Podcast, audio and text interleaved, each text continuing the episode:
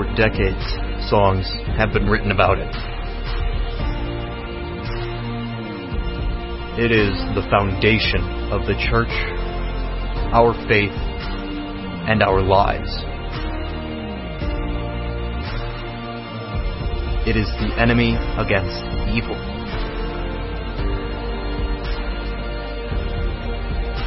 And it's love.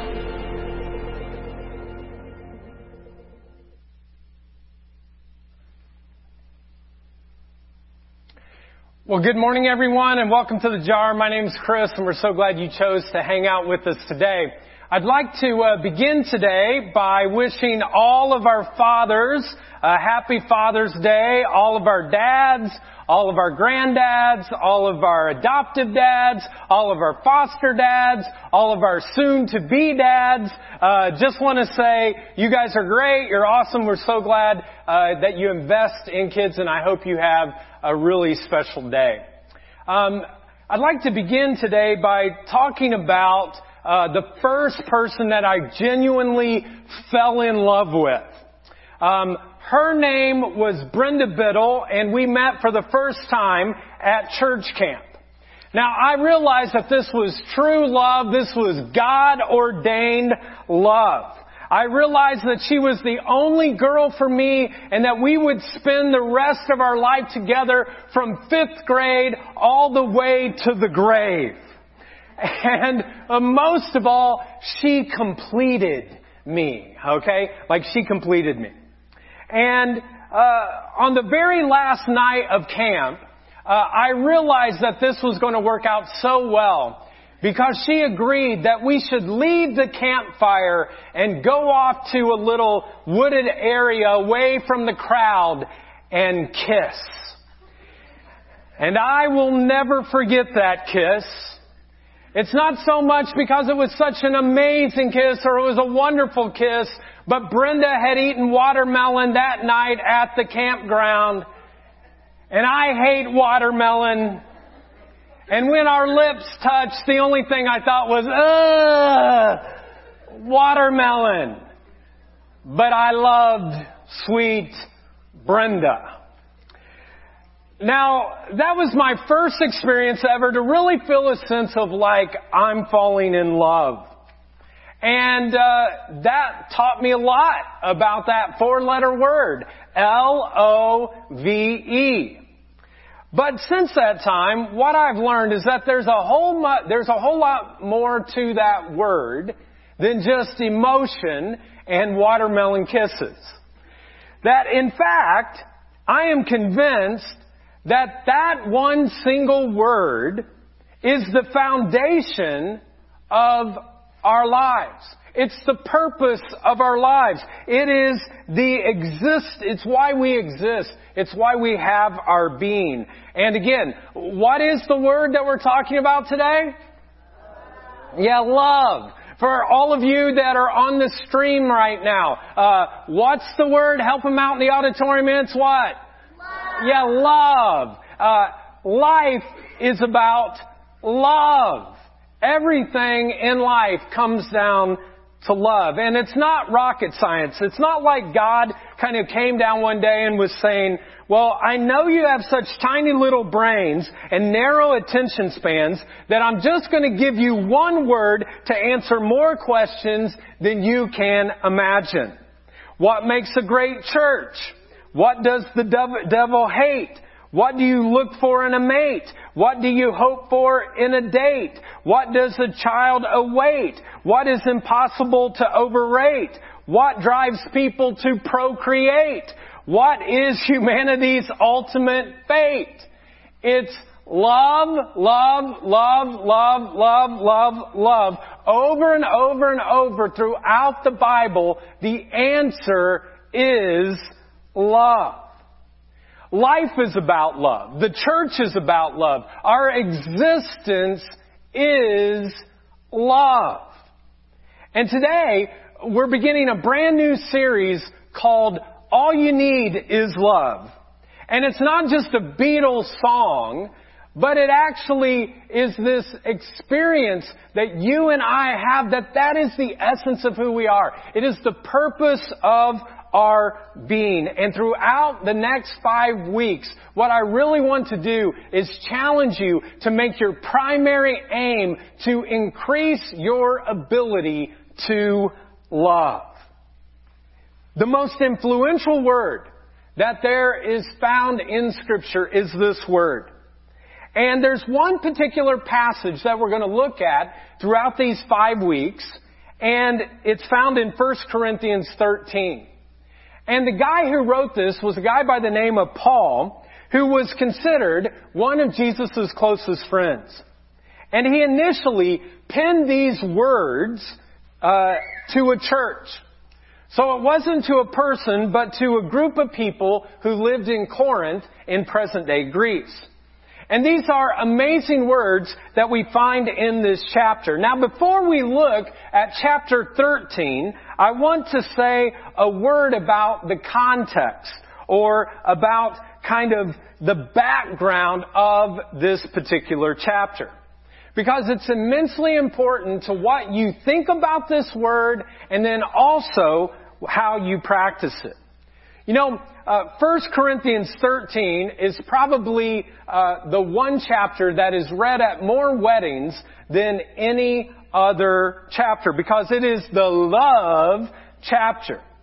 But instead of thinking of a wedding, what I want you to think about is that he's writing this to a Christian community and they are a mess. I mean, there is tons of conflict that's going on in this church that we find in chapter 12. And people are showing off, and they're prideful, and they're arrogant, and there is this unresolved conflict that's going on in the church, and there's quarreling and backstabbing, and again, folks, all of this is happening in the church. And then chapter 14 comes, and it becomes even more of a quarreling, difficult kind of community that's taking place.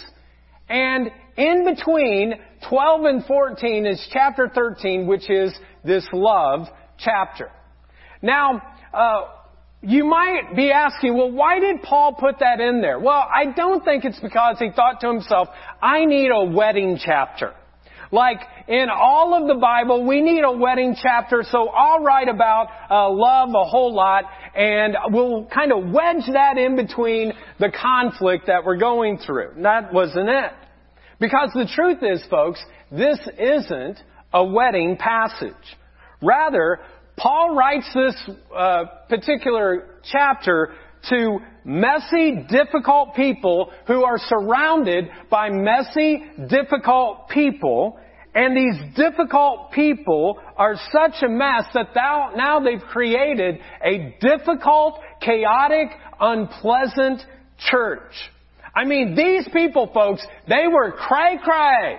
I mean, they were totally crazy, totally off the charts.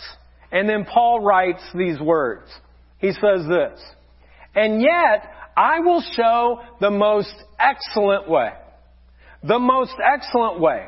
If I speak in human or angelic tongues, but do not have love, I am only a resounding gong or a clanging cymbal. If I have the gift of prophecy and can fathom all mysteries and all knowledge, and if I have faith that can move mountains, but do not have love, I am nothing. If I give all I possess to the poor and give over my body, but I do not have love, I am nothing. Now, I want you to think about for just a moment, what do these three guys that come, that'll come on the screen, what do they have in common? Okay? If you don't know who these three guys are, they are the three greatest Jeopardy champions ever. They've won more money and they've won more uh, shows than anybody else. Uh, those individuals are Ken Jennings, Brad Rutter, and James Holzhauer. And these guys are like super wicked smart. Just like some of the dads who are here today. Well, maybe just one or two of you, okay? Um, but if you're, if you're, if you're like me and you're not like super wicked Jeopardy smart, I've got some good news for you today, and it's this. Paul says this, you could be the smartest guy in the world, you can win everything, you can have it all, but if you don't have love, you gain nothing. In other words, I can have love, do everything, know everything, win everything, but without love, without love, it is nothing. In other words, everything minus love is nothing. And that's your first equation, your first kind of write in your, program, or if you're using our JAR app, uh, you can use that as well. But the first equation that I want to give to you this morning is this. Everything minus love equals nothing. Everything minus love equals nothing. Now, several years ago, I was invited by a group of guys to uh, be a part of a recreational basketball league. And uh, I love basketball, so I joined very quickly. I was uh, in that, and I met a guy by the name of Dave. And our first couple of practices were at uh, an elementary school, and then after the second practice, Dave said, "Hey guys, why don't you just come to my house and we'll play there?" And I thought it was kind of weird, and I thought, oh, I bet he has like a pole barn, and uh, you know maybe we're going to play in that. So I got some, you know, kind of grimy sweats and uh, my old uh, high top basketball shoes, and we went uh, to uh, his house. Well, when we got there, not only did he have this gigantic house, the biggest house I've ever seen, but he actually had his own gymnasium. He had his own gym, and in the gym, he was an IU grad, and so he had a floor made just like Assembly Hall with the IU logo right in the middle of it as, as well. And when I walked in there, I was like, ah, you know, like this is heaven. And uh, then on the second floor, he had this great big sports lounge, and he had pool tables, and he had video games, and uh, he had uh, this big screen TV, and then he had a jacuzzi that after we played, we all could go up there and just like chill and watch basketball.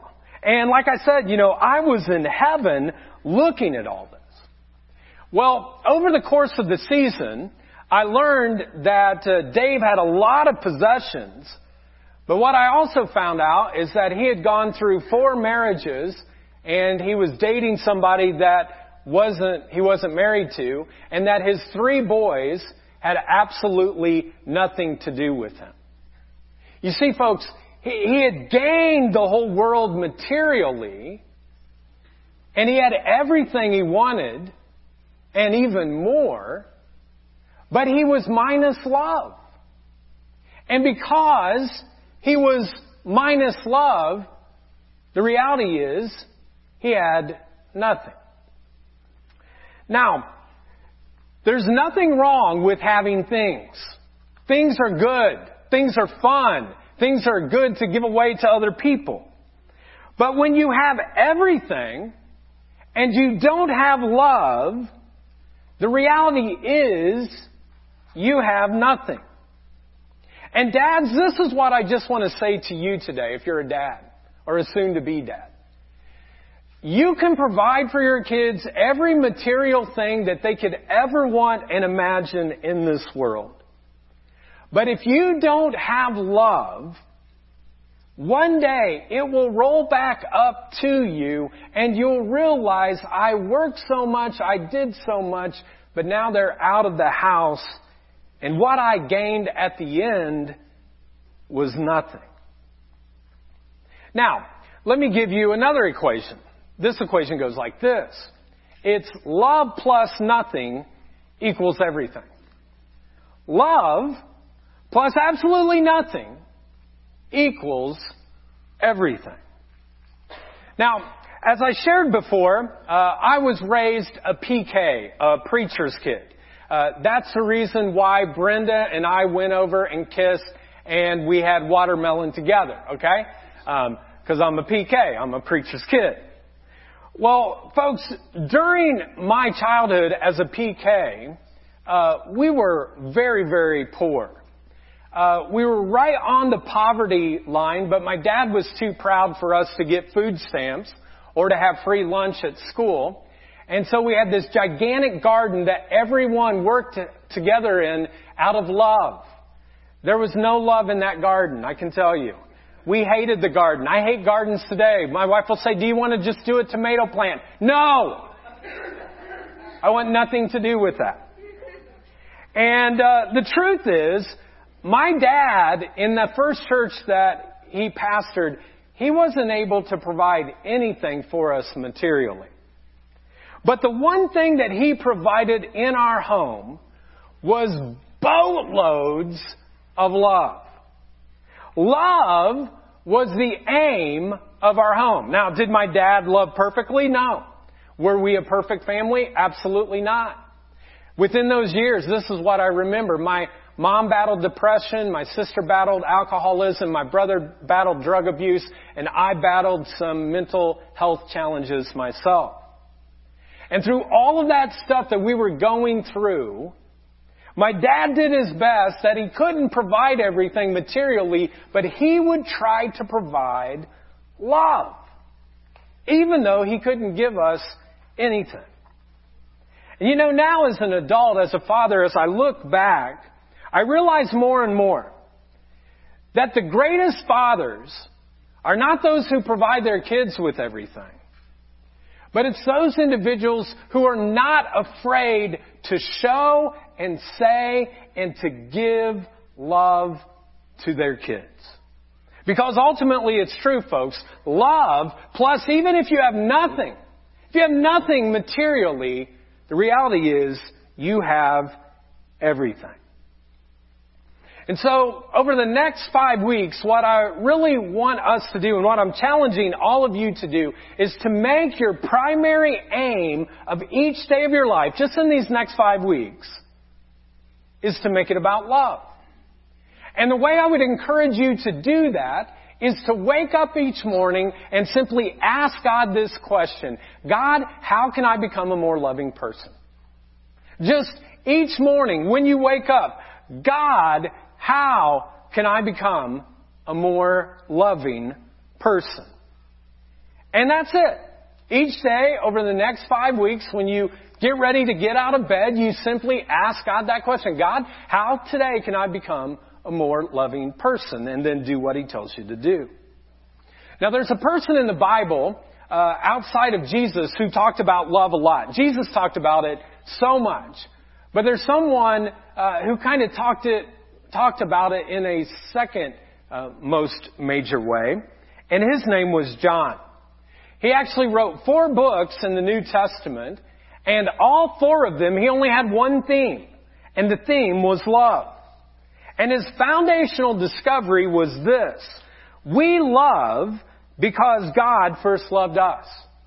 We love because He first loved us.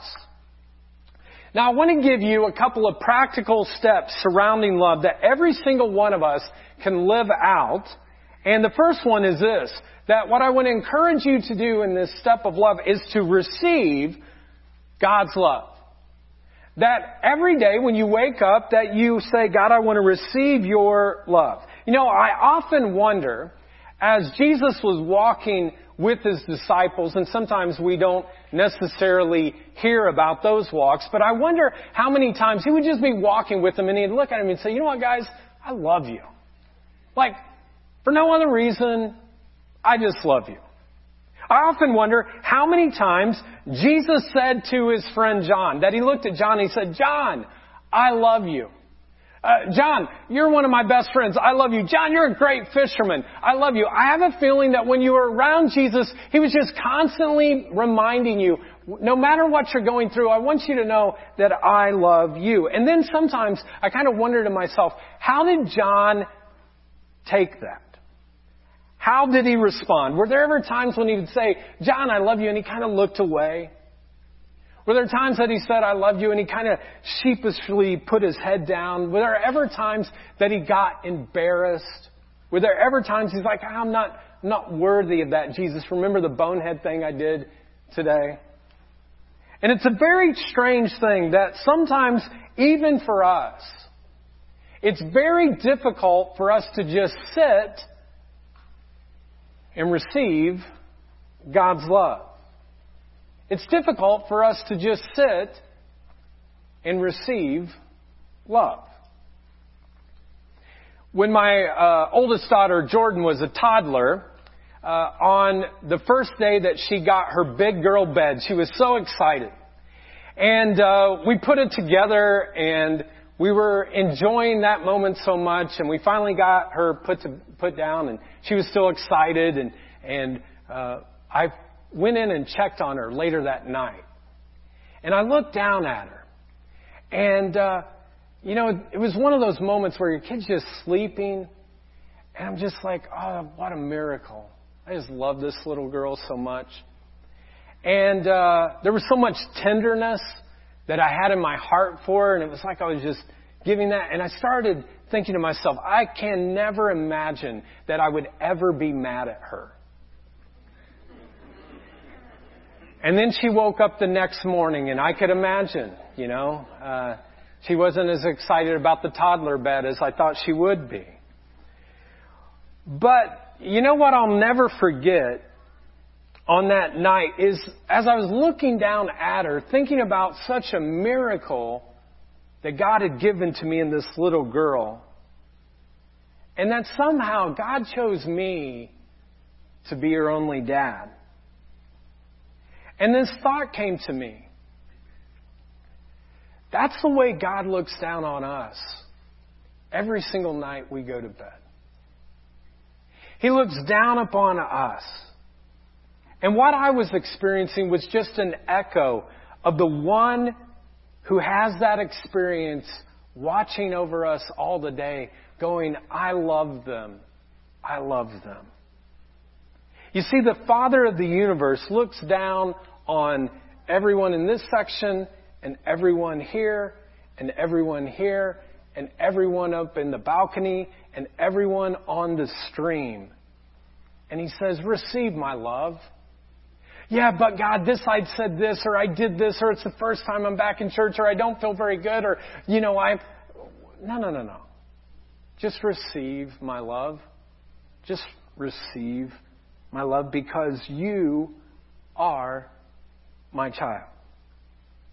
So the first step is in this love adventure is to receive God's love, and the second one is this: make it your aim to love others. Aim to actually say, I'm going to love others. You know, it's really simple to do this, folks. You don't have to have an education. Uh, you don't have to have a big resume. You don't have to have money. You don't have to have a title. Folks, love is available to you and you can love. So, Here's a little assignment that I want to give to you uh, this week. So the first one is you wake up each morning, God, how can I become a more loving person? And then the second thing I want to encourage you to do is something that I've been trying over the last three weeks.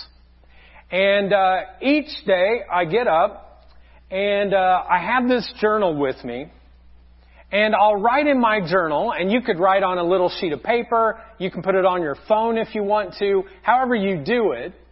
But the question that I want you to ask yourself is, what is one positive characteristic I see in myself that I love? And then you write that down of, you know, what is that that God loves in me? And you write it down. And then the second thing that I want to encourage you to do is to think of one positive characteristic that you could actually write down about another person. And then you walk through your day and as you look at them, you, you watch and you listen and you try to engage with what they're really going through. And it could be anything. It could be, you know what, I love their helpful attitude. I love their sense of humor. I love how smart they are. I love just the way that they work so hard. It could be anything. And then when you're around them, that you actually watch for opportunities to, to recognize that attribute and then to let them know how much you value it, how much you appreciate it. You just ask God for a sense of gratitude and admiration for that particular person. So, the first day that I did this, I got my journal out that morning and I was thinking of my youngest daughter, Shiloh, and so I wrote down that I appreciated her sense of humor. And so, uh, I, after I did that, I got in the car and I took her to swim lessons, uh, to swim practice. And as we were going, one of the things I like to do with Shiloh, she gets, uh, into a seatbelt and she really can't move, so I can tickle her. Now I'm not saying it's the best driving to do this, okay? But uh, I just like to do that. And so I'm driving, and all of a sudden we get a little, and I start tickling. And She's like, "Dad, quit!" You know, and she's laughing, and she can't hardly, you know, get away from it. And we were done with the tickling fest. She couldn't get me because she couldn't get out. And then after we were kind of done, she put on the radio her favorite all-time singer, Michael Jackson. And she's listening to MJ. She's got records of him. She's just like all about him. And she's like dancing. She's laughing. She's doing all this stuff. And it just brought joy to me. And it brought so much laughter to me that when she got ready to get out of the car to go to swim lessons, I said, Hey, Shai, before you leave, I just want you to know I love the way that you make me laugh and the way that you make so many other people laugh. And then she turned to me and she said this. I'm still going to get you back for tickling me, Dad. But when she got out of her seatbelt, she got out and she walked out and you could just see this glow in her face as she went on because someone had deposited just a small little bit of love. Now, dads, I didn't do anything that was all that amazing. All I was trying to do was think of one attribute that I loved about my daughter and I shared it with her. And dads, you can do this. You can do this. You can start this today. And for some of you who have adult children, you're like, I don't think they would have, no, they would love it if you did that. Pick up the phone today. This is one thing I appreciate. If you have a strained relationship, maybe with one of your kids, just send a text. But let them know on this day that they're recognizing you that you're like, I value this in you. And you know, later that day, one of the things that I found was as I walked through my day, I saw one of our staff people and I just kind of went up to him. I said, you know what? You are so creative. It's so great to have you on our staff. And all of a sudden you saw this person's shoulders kind of go back and they're like, yeah. And I walked through my day and I was actually more alive because when we're depositing love in other people, we worry less.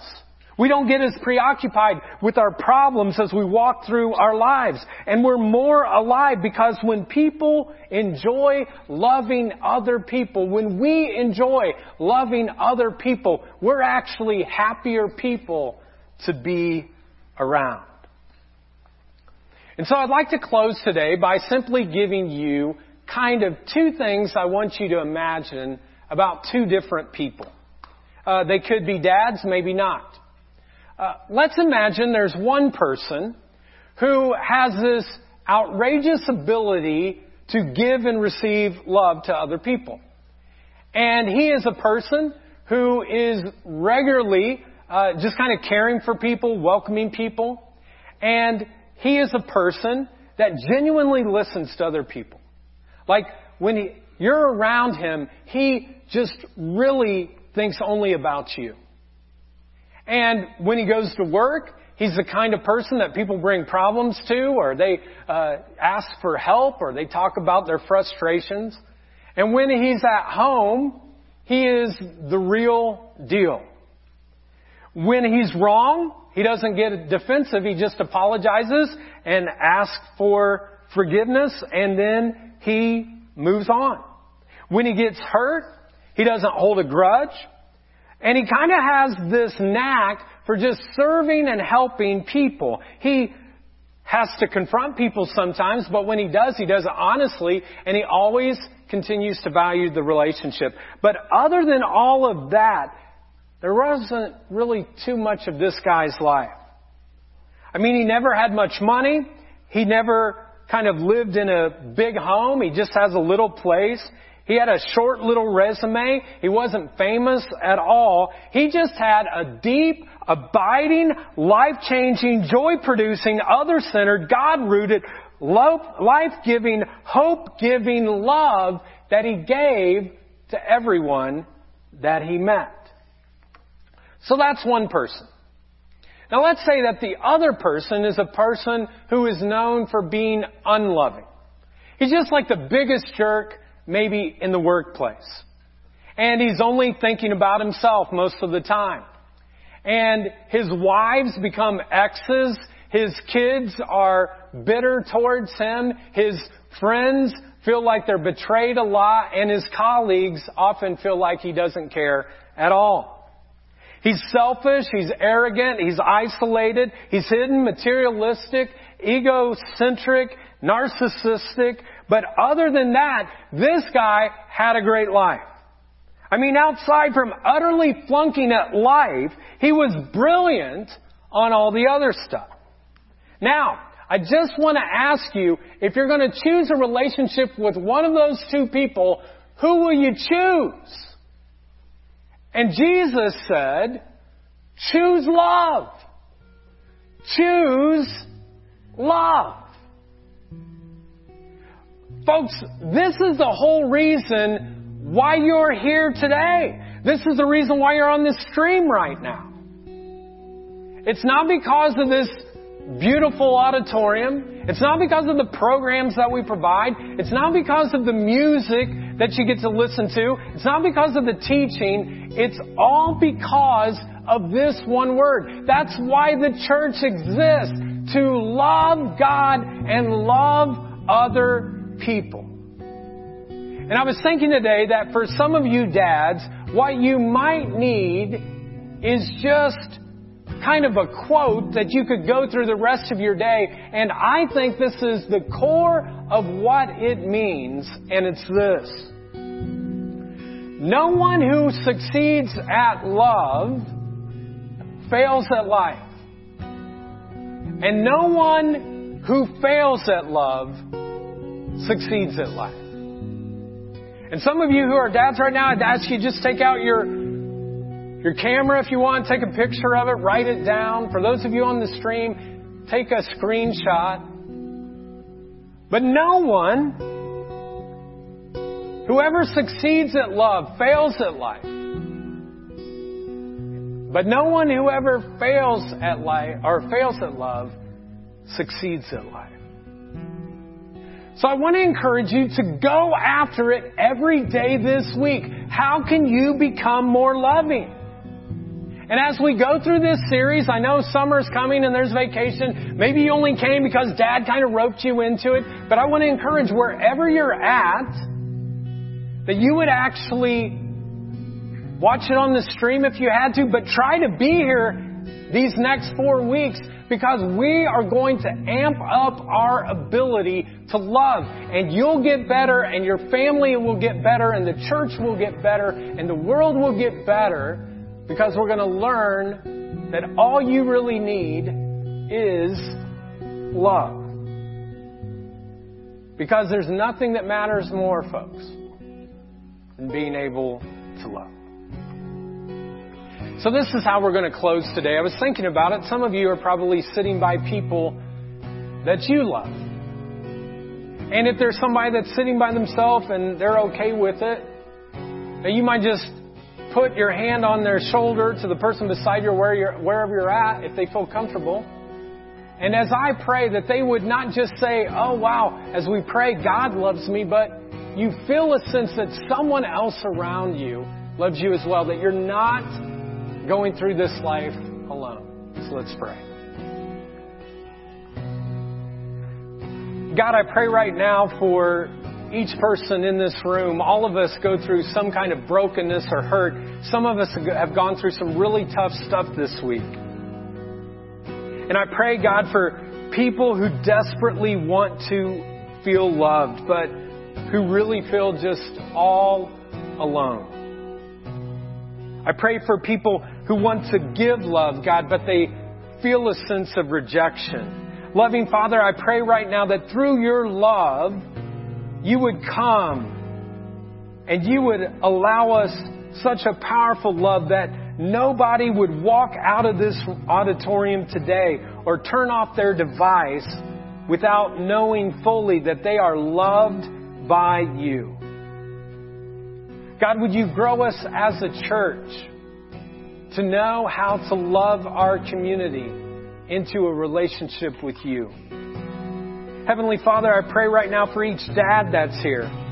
Help them, God, to make love their aim in their house and to be the first one to reach out and to love their kids, even sometimes when their kids may be unlovable. Now, I realize that some of you might be sitting there or you're on the stream and you're thinking to yourself, I've never received God's love. Or I've drifted away from God for a long time, but today there's something within the message or the music or something that's like, man, I need to turn this around. And maybe you're like, well, I just don't think I'm worthy. I, have walked away. I've ignored. I've pushed aside. And yet, God comes to you today and says, No, no, no, no, I accept you. I receive you. I'll love you.